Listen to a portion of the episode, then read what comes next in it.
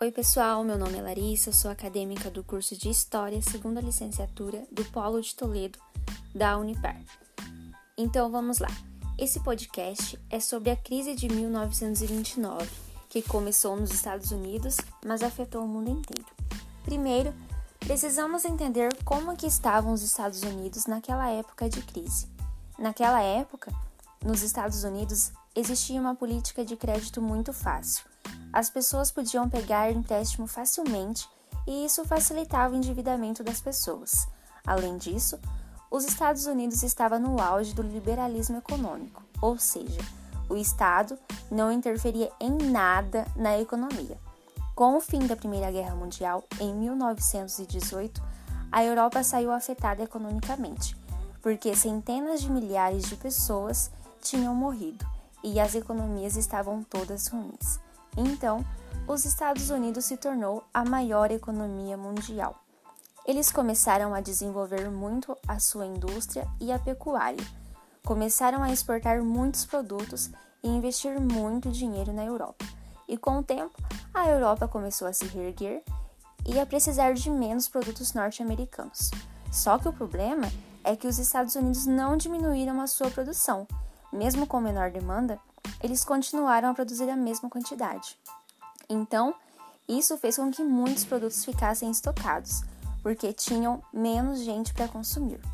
Naquela época, a renda dos Estados Unidos era muito mal dividida e a população não tinha tanto poder de compra para adquirir a quantidade de produtos que eles mesmos produziam. E naquela época era muito comum que as pessoas de classe média, classe baixa, empresários, milionários investissem o dinheiro que elas tinham na bolsa de valores. Elas compravam ações de empresas. E com o tempo, se essas empresas se valorizassem, as ações valiam mais dinheiro e as pessoas acabavam lucrando com isso. E o que aconteceu foi que no dia 24 de outubro de 1929, por alguma razão, muitas pessoas tentaram recuperar o dinheiro investido na bolsa vendendo suas ações. Naquele dia, mais de 12 milhões de ações foram postas à venda. E quando tem muita coisa vendendo e pouca gente comprando o produto, o preço disso cai. Então, naquele dia, a bolsa quebrou. Esse foi o dia do crash da bolsa de Nova York. E aí, com isso, muitas empresas e bancos faliram e muitas pessoas perderam o emprego. No auge da crise de 29, um quarto da população dos Estados Unidos ficou desempregada. E como os Estados Unidos era a maior economia mundial e o dólar era uma referência no Banco Mundial, essa crise afetou o mundo inteiro. A Alemanha saiu muito prejudicada e o Brasil também, porque o Brasil era um grande produtor de café. Então, a economia brasileira ficou muito quebrada com a crise de 29, além de muitos outros países do mundo. O que também foi muito ruim é que naquela época não havia previdência pública, não tinha seguro-desemprego e nenhum auxílio do governo. Então, muita gente daquela época ficou vivendo basicamente de doações. Em 1932, houveram eleições nos Estados Unidos e o presidente eleito, Franklin Roosevelt, determinou um novo plano econômico, chamado New Deal.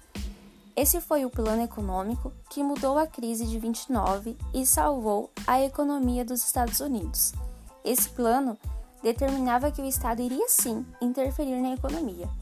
O New Deal promoveu muitas obras públicas, como renovação de estradas, drenagem de pântanos, reforma de imóveis públicos, gerando muito empregos e também gerou benefícios ao Estado. O New Deal também garantiu os direitos dos trabalhadores, como seguro-desemprego, redução da jornada de trabalho, regulamentação do salário mínimo e também o New Deal determinou novas regras para os bancos agirem, para que as pessoas não investissem tanto na bolsa de valores, para que não houvesse quedas tão bruscas, para que os bancos não realizassem financiamentos ruins e para que as pessoas pudessem ter confiança novamente nos bancos, depositando seu dinheiro em contas correntes e poupanças e tudo mais. Todas essas medidas, a longo prazo, salvaram a economia dos estados e foram equilibrando a economia mundial. Mas a economia dos Estados Unidos só se resolveu de verdade com a Segunda Guerra Mundial, pois os Estados Unidos rende muito com guerras e com a indústria bélica.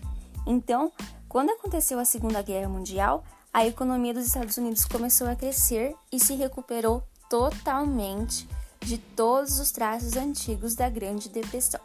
Então é isso, pessoal. Esse é o podcast da crise de 29. Muito obrigada.